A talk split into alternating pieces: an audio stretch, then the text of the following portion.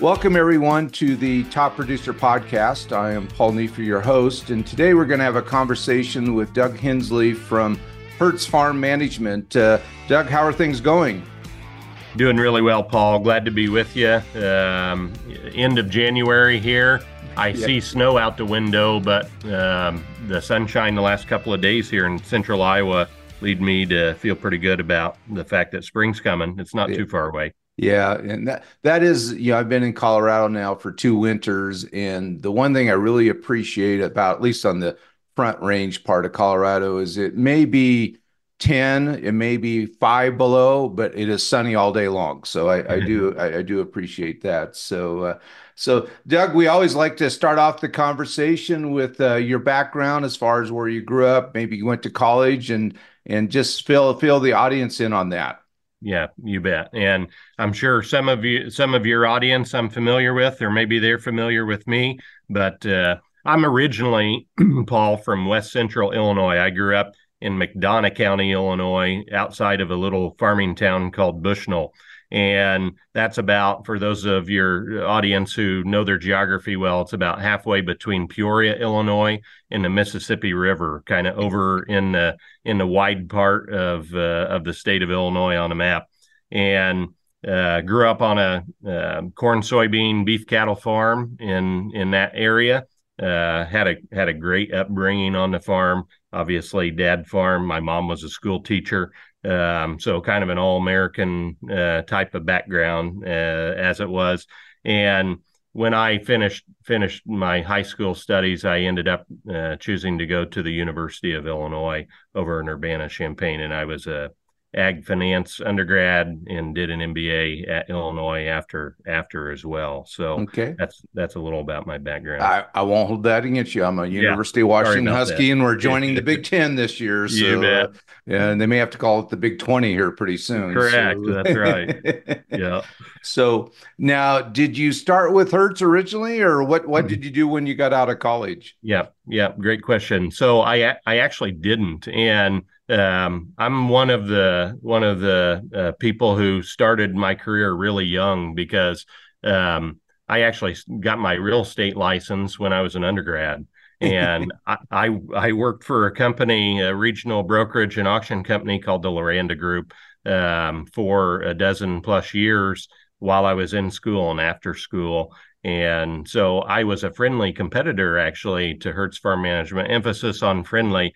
Uh, did lots of did lots of deals over time with people at Hertz and vice versa. You know, selling and buying farms back and forth, and just had a had a really good experience um, with the people at Hertz and had some friends here before I before I ultimately uh, moved to Hertz here several years ago. But yeah, that's that was my background and in my entire working life.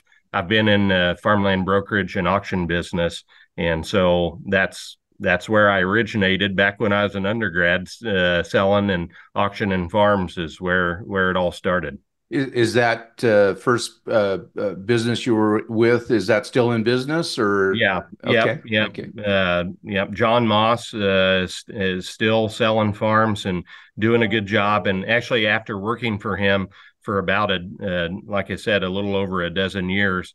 I, in fact, uh, w- went out on my own and ran my own business for a, a, a short decade um, and had moved back closer to home uh, or closer to where I was from. There's this gap that I felt like was in the market in West Central Illinois that I, I filled, and I was continuing to sell farms all over Illinois and Iowa and, and other parts of the Midwest. But um, I, I, like I said, got my uh, brokerage and auction roots through my time with with John at at Loranda, and then went out on my own for a number of years. And um, Hertz as a business, Hertz Farm Management as a business had gone through a bit of a leadership change, um, and uh, just as a maturing business back in the mid uh, 2010s, and coming out of that, the, the business, Hertz Farm Management business, had grown a significant amount. And uh, because of the growth uh, that they had had, both in terms of people headcount as well as just geographic presence and reach.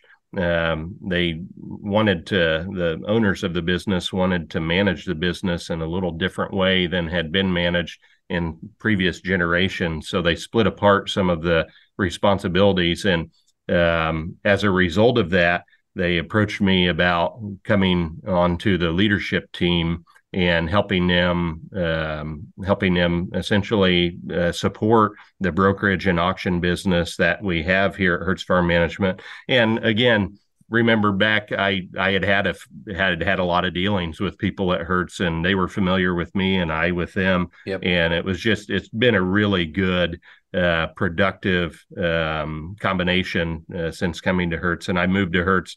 I'm just beginning my eighth year. So back in 2017, in very early 2017, is when I uh, when I ended up. I sold my business in Illinois and uh, and transitioned over to Hertz and moved my family out to Central Iowa, uh, just east of Ames. So that's where I live and our corporate headquarters is just about uh, 10 minutes east of Ames in Nevada, it, Iowa. It, Nevada, not Nevada, it's Nevada. Not Nevada, so. that's right. That's right. There, every every state has towns that are pronounced a particular way and uh, you know whether you're a local or not uh, when you hear somebody talking. So Nevada, that's exactly right. That's like where I grew up. There's a little town called Touchet, T O U C H E T. And then yep. um, when I'm listening to GPS, go through the town of Touche, and I'm like, yeah. no, it's Touche. So that's uh, right. So, that's but, right. Uh, yeah, you're right. There's, and of course, uh, there's a lot of Indian names, you know, all across the country. You know, there's Correct. lots of towns with Indian names, including uh, here in Colorado, and uh, actually, there's one just uh, probably about 15 miles from me, Kiowa. So. But right. uh, so, how big is the footprint, the geographic footprint for Hertz? I'm just curious yeah. how how big of a reach that they have. So um, the focus of the business, uh, unquestionably, over time has been uh, in the Midwest, but it's expanded um, in in the last decade or so. Uh, we manage uh, some properties down in the Panhandle of Texas. We're working on a special, some special consulting type of project work in Arizona and other places that we have gone for clients. We have uh, 13 offices that are kind of scattered across I'll call it the belt buckle of the Corn Belt, and a couple in eastern Nebraska. Get up into Minnesota with an office in Mankato, several scattered across uh, the state of Iowa, and over into Illinois with a presence and reach into uh, neighboring states and uh, coming off of all of those kind of core Corn Belt states. But like I said, it's uh, the the presence and reach of our business has extended here in recent years with some other other special projects that we've worked on for people. So uh, a Midwest focus anywhere there's good, high quality, tillable row crop land. Uh, we have it seems like a, a, steady presence in those areas, but uh, also uh, with a you know with a, a, look beyond that core area uh, when it's appropriate. And what are the main divisions of Hertz? Now, I know obviously auction or uh, the auctioning is, is yep. what you're sort of tied in with, but there's other sort of main uh, divisions of Hertz yep. in there. Yeah, there sure is. So I kind of think of Hertz uh, has three primary legs to the stool, so to speak, and they all are supportive to each other um, and all connected in a lot of different ways. So um, we have an appraisal uh, business where we're working with people, you know, uh, both clients and and attorneys and others that are settling estates need valuation work, formal certified valuation work done on behalf of uh, the people that they're that they're uh, needing a project done for. So our appraisal division, we have a farm management division where we are, uh, you know, we're uh, at people are asking, uh, say they're saying to us, "Hey, I want to slip off my shoes when it comes to making decisions on this property, and why don't you slip them on and help me uh, work through and make quality decisions for my property?" and that's the that's obviously the the longest uh, most established part of our business. Um, Carl Hertz founded Hertz Farm Management back in 1946. So we're in our 78th year of business. And obviously, management has been a really important part of what we do. And as a result of both the appraisal business and the management division, we also end up uh, helping people acquire and helping people sell farms. And there's lots of different ways that we do that. But appraisal, management, and and sales of, of farmland and farm real estate related assets is kind of the three big areas that we spend our time with. Okay, and so I think you've described what your current role is, but let's be a little more specific. What is yep. your current role now at at at Hertz? Yep. So my, if you're wanting a title, my pre, my title is president of real estate services for Hertz Farm Management. Okay. And so you oversee the so, whole yeah. uh, auction, or not necessarily auction, but anything related to the buying and selling of real estate. Is that That's accurate right. statement? So, that's right. I'm a, I'm the broker's broker as it as it happens uh, across our across our company, and so um, just uh, you know, any time that we're handling a project, I may not be the one that is talking specifically to a client, but in a lot of cases, uh, for especially projects as they get more involved, I'm I'm working with our staff across the region and and uh, helping to uh, come up with approaches that we can help clients be successful. Um, talking about different sale methods and just just helping uh, in sales projects, whether it's an auction, a brokered sealed bid, or other sales effort or acquisition effort, uh, helping our helping our people be successful and deliver the, a quality product. Yeah, on the sales side, what what are, maybe over the last 10 years, what have been the major changes in trends as far as how farmland is sold? I mean, before maybe it was purely word of mouth or auction, now it's online or what just for the audience out there, yeah. what what has changed really in the last 10 or 15 years uh, in that whole process? Well, uh, when I started in the business back in the mid to late 1990s, um, the brokerage uh, approach you know i think most people will understand the brokerage approach when i say you know century 21 and remax sells homes we offer the same type of services for farmland. And uh, back in the 90s, when I started, the brokerage uh, approach to selling property was probably the most predominant and popular in the Midwest. And not to say that auctions, public auctions, weren't a sale method at that time, because they very much were, but we were still dealing with a generation uh, at that time that uh, had pretty long memory coming out of the Great Depression. And uh, the auction method of sale 30 years ago was thought of, I think, in a little different way than what it ha- is thought of today, just because it was a it was a forced, uh, maybe yep. not necessarily the choice method of sale 30 or 40 years ago. And I think over the last uh, two to three decades, we've really seen an evolution in the professionalism of, of, public auctions. And especially in the last five to 10 years, we've seen a huge evolution in the delivery of, of professional public auction services through the internet.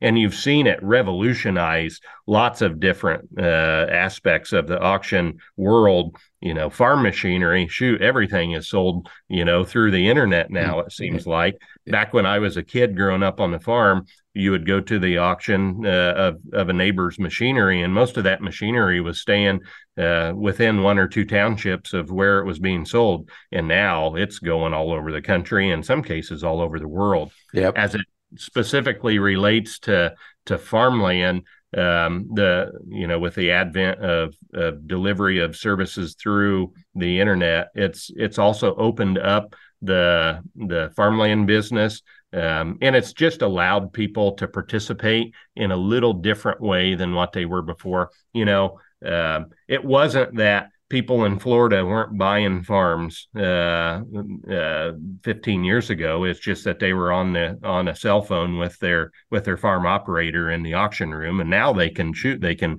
participate in the auction that's being delivered through a hybrid method of sale or other method of sale. If it's a pure virtual auction, it just allows a, a level of connectivity that didn't uh, exist before, and it's and it's proved to be really really popular. So that's probably the biggest evolution, Paul, in the yeah. way that auction business has developed over the last you know, five to 10 years. I, have been to two farm auctions where I attended in person. The first one was in uh, over in eastern Iowa in 2020, in the middle of the pandemic, you know, you like bet. June or July. Yep. It took, and I ended up was the winning bid, but it took like, oh man, I'm going to say 35, 40 minutes to sell, you know, 160 acre parcel. It took 40 minutes or so. Right. And I finally got the bid. And then a year later, I attend an auction over in uh, the boot heel of Missouri and I think the first parcel took about 17 seconds to sell for eleven thousand dollars. so I mean, uh, it, you know that that whole pandemic it was a big shift between uh, the world is ending to hey, I need this land. So uh, yes, uh, yep. but um, you know we'll go ahead and take a sponsor message break, and then we'll talk about maybe some of the trends that you've seen in farmland values, and we've certainly seen some trends. So let's go ahead and take a quick break.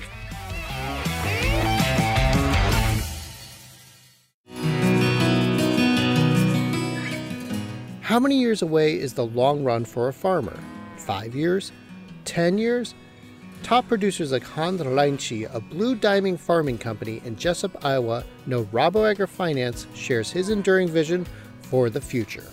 Whether it's building our grain site or if it's purchasing the next field, we're able to turn to Rabo as a trusted partner to help us get financing to make those generational decisions. With unmatched financial capacity, local relationship managers, and a global network of sector experts to offer market guidance, Rabo AgriFinance provides enterprising farmers with a personalized approach to lending and financial services.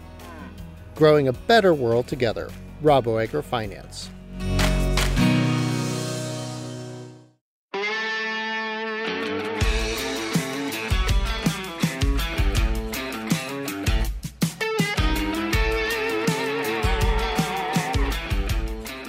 Welcome, everyone, back to the Top Producer Podcast. I am Paul Neiffer, your host, and we're going to rejoin our conversation with Doug Hensley at uh, Hertz Farm Management. So, Doug, we've seen some rapid appreciation in farmland values, certainly since the start of the pandemic. Uh, why don't you recap what you've seen over the last few years, and then uh, we'll sort of have you put on your crystal ball maybe for 2024? You bet. Yep. Thanks for the opportunity. And um, you know, when people think back to COVID and the pandemic in 2020, it seems like yesterday, but we're we're almost four years yep. away from that first coming onto the scene, and the the world really did change. Uh, it seems like with 2020, and people in Iowa and Northern Illinois will remember the derecho uh, event that we had in August of that year. That really dist- it just destroyed tens of millions of acres of of growing corn and soybeans at a really critical time,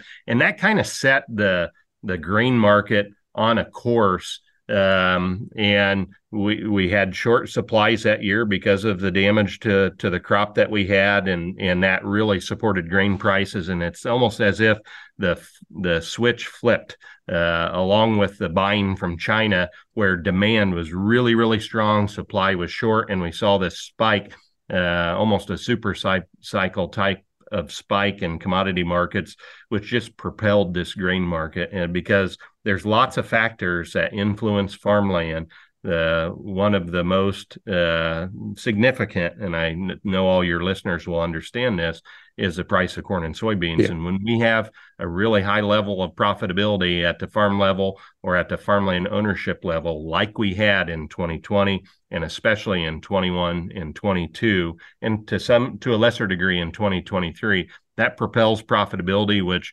uh, when you're profitable, you say, I want to do more of that. And so any farm that came onto the market, it just seemed like there was more and more competition through that two to three year period.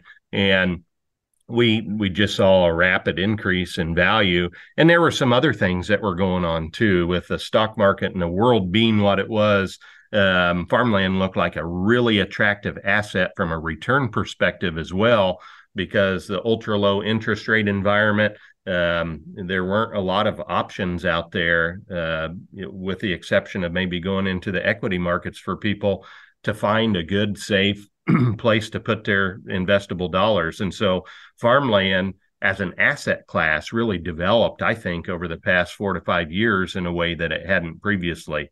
And so great demand led to great movements in the land market. And coming into 2023, we uh, had remarkable yields and profitability in in 2022 and coming into 23 we continued to see really strong land markets.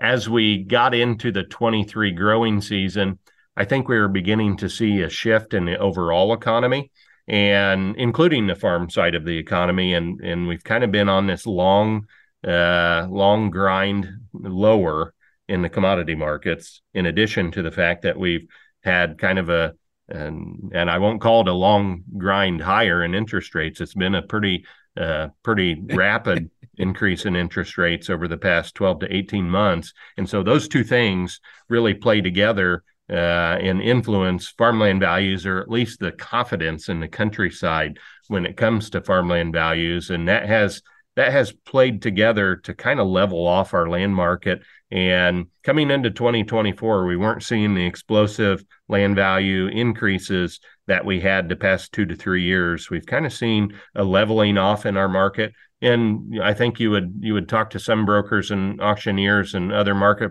participants out there that would argue, hey, some of these uh, second and third tier quality of farms are actually struggling a little bit when it comes to values here in yep. early 2024. We haven't seen that quite yet in uh, in the highest quality, that Class A type of land that everybody wants. But whenever a market's transitioning, it always shows up first in the lesser quality, and that's what we're starting to see is is the leveling off is it more due to the interest rates? Is it more due to the fact that you know crop values have gone down or maybe a combination of both?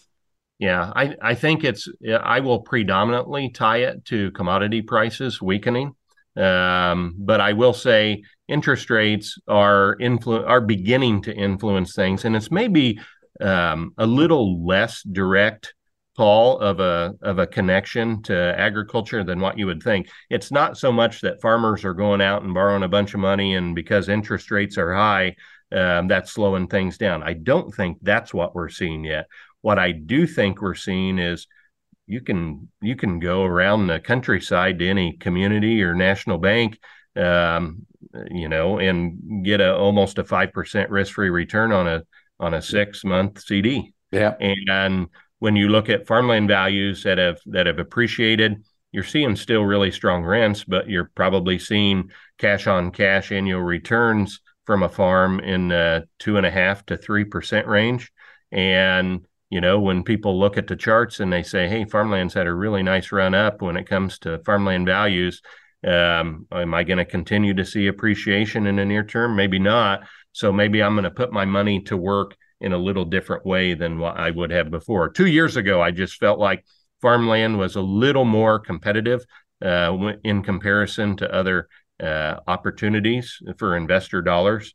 And um, that's probably the biggest impact of interest rate moves so far is that it's just for the pure play investors. I think it's migrating some of the money that was looking at agriculture and farmland specifically out to other asset classes again you know the bond markets come alive again yeah. you know the, you can just you can look at a risk profile on different assets and and look at the return and farmland doesn't look as favorable as what it did two yeah. to three years ago yeah investments are always cyclical i mean Correct. one will be up and the other's down and then vice versa so uh, yep. Um, now i know you're primarily involved in the real estate uh, you know the the real estate side but on the farm management, I'm just curious if there's any trends or anything that you've seen maybe just being involved in Hertz over the last few years. Are are you seeing more and more people that hey, they don't have an heir that's really involved in the farm, they still want to own the farmland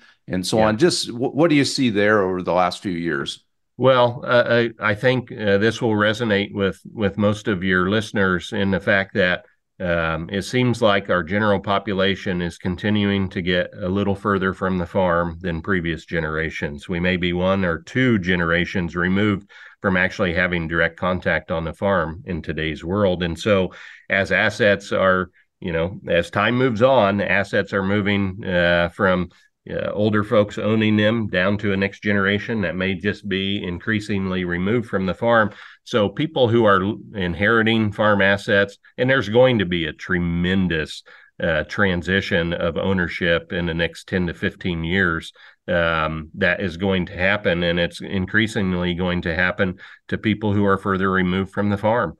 And so there's a need for quality information and understanding as to how the how the farm level works and how to communicate with uh, farm operators and there, again it's just a, that there's going to be a transition where um, uh, people who are removed from the local area where a farm is owned um, we've become more of a scattered society and so that's probably been one of the bigger adjustments. Um, and as people have re, have gotten further removed from the farm, they become uh, um, interested in and concerned about different things. Um, you know, there's a uh, there's probably as big of a push towards conservation um, and sustainability topics in this current generation of farmland owners than there has ever been in the past. Not to say that farmland owners in the past weren't conservation minded, but it's a real concern to to farmland owners in today's world. They want to be uh, good stewards of their property. They, of course, want to make some money too, but they want to do it in a way that is responsible and um, you know is going to leave that asset in just as good or better condition than what was left to them in. And so that's a really big focus for what we do for farmland owners that we're that we're doing management work for. Okay good and then uh, as i get toward the end of the our conversation i always have four key questions. So uh, yeah, the first key question is uh, who is your mentor or mentors? Yeah no, it's a great question. Um, I think I think I would answer that question with two different people. Uh, from a professional perspective, I still consider John Moss, uh, who I worked with as when I was a young man um, at Loranda, as one of my one of my big mentors. Not only is he a great human being, and he was he taught me um, you know lots of things about life, but he also taught me how to evaluate farmland and and how to evaluate different areas because we were working all over the Midwest and not every area in the Midwest is the same. And having an understanding of how to approach a sale in any particular area is an important skill for somebody who's in the business that I'm in. And I think uh, on the personal side of things, I, I have one brother. His name's Chad Hensley, and he's a couple years older than I am.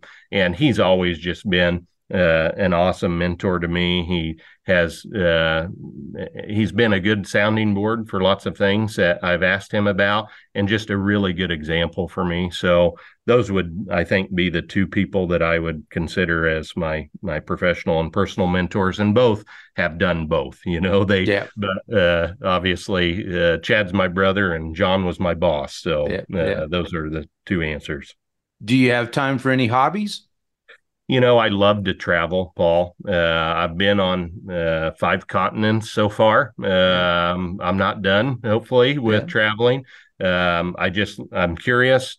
Uh, I'm a natural, uh, curious person who likes to see uh, and take in different people and cultures. And so that's probably my biggest hobby. Uh, I also have a couple of daughters and a wife that love to travel with me and uh, kind of an adventure type of person. So those are probably the things that I enjoy doing if I have uh, personal time to to spend.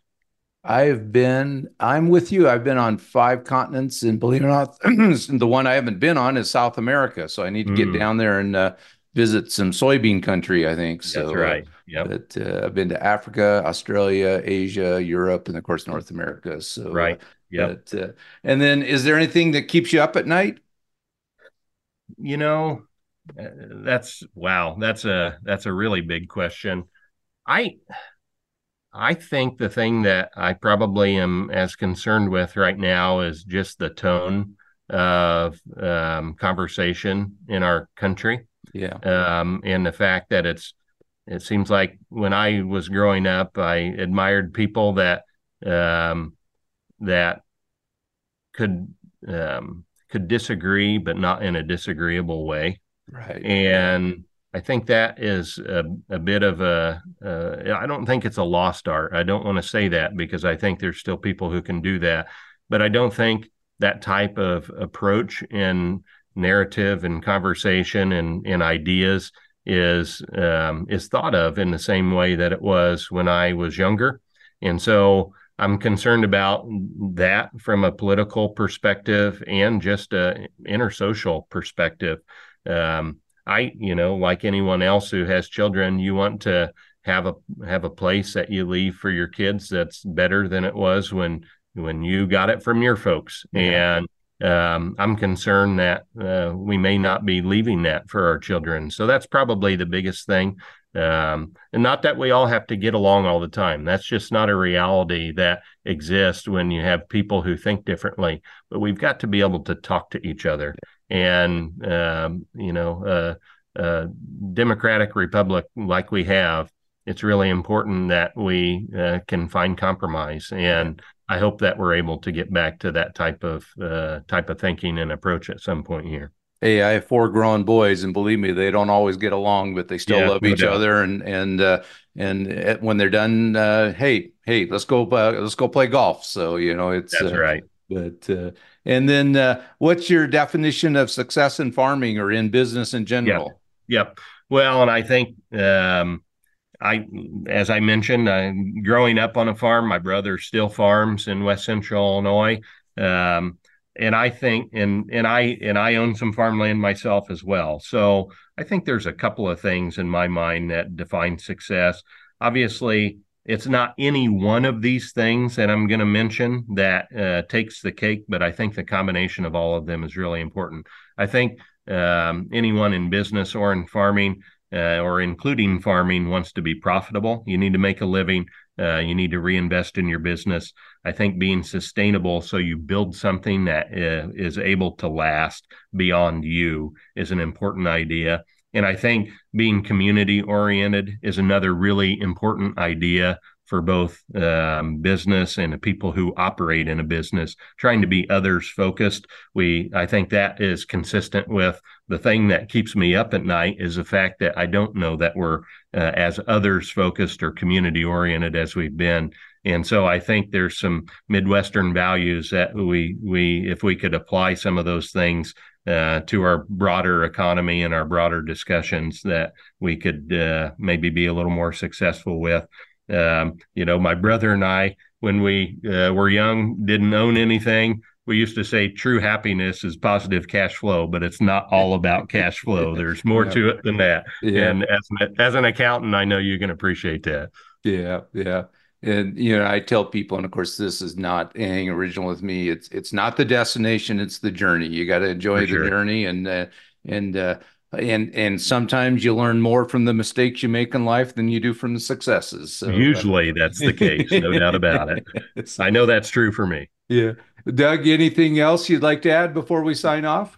I don't think so. It's going to be a really interesting year in agriculture, and so uh, buckle up. Every year's different, and uh, let's see if this grain market can find a bottom because that's that's when we uh, can begin to make decisions again when we're grinding lower and it just seems that we haven't found the bottom yet, it kind of starts to get people worried. But we're going to find a bottom, and we're gonna we're gonna be able to come through it just like we have uh, in other cycles like this. Exactly, exactly. Again, Doug, thanks a lot. This is the Top Producer Podcast, and I am Paul Neiffer, your host, signing off.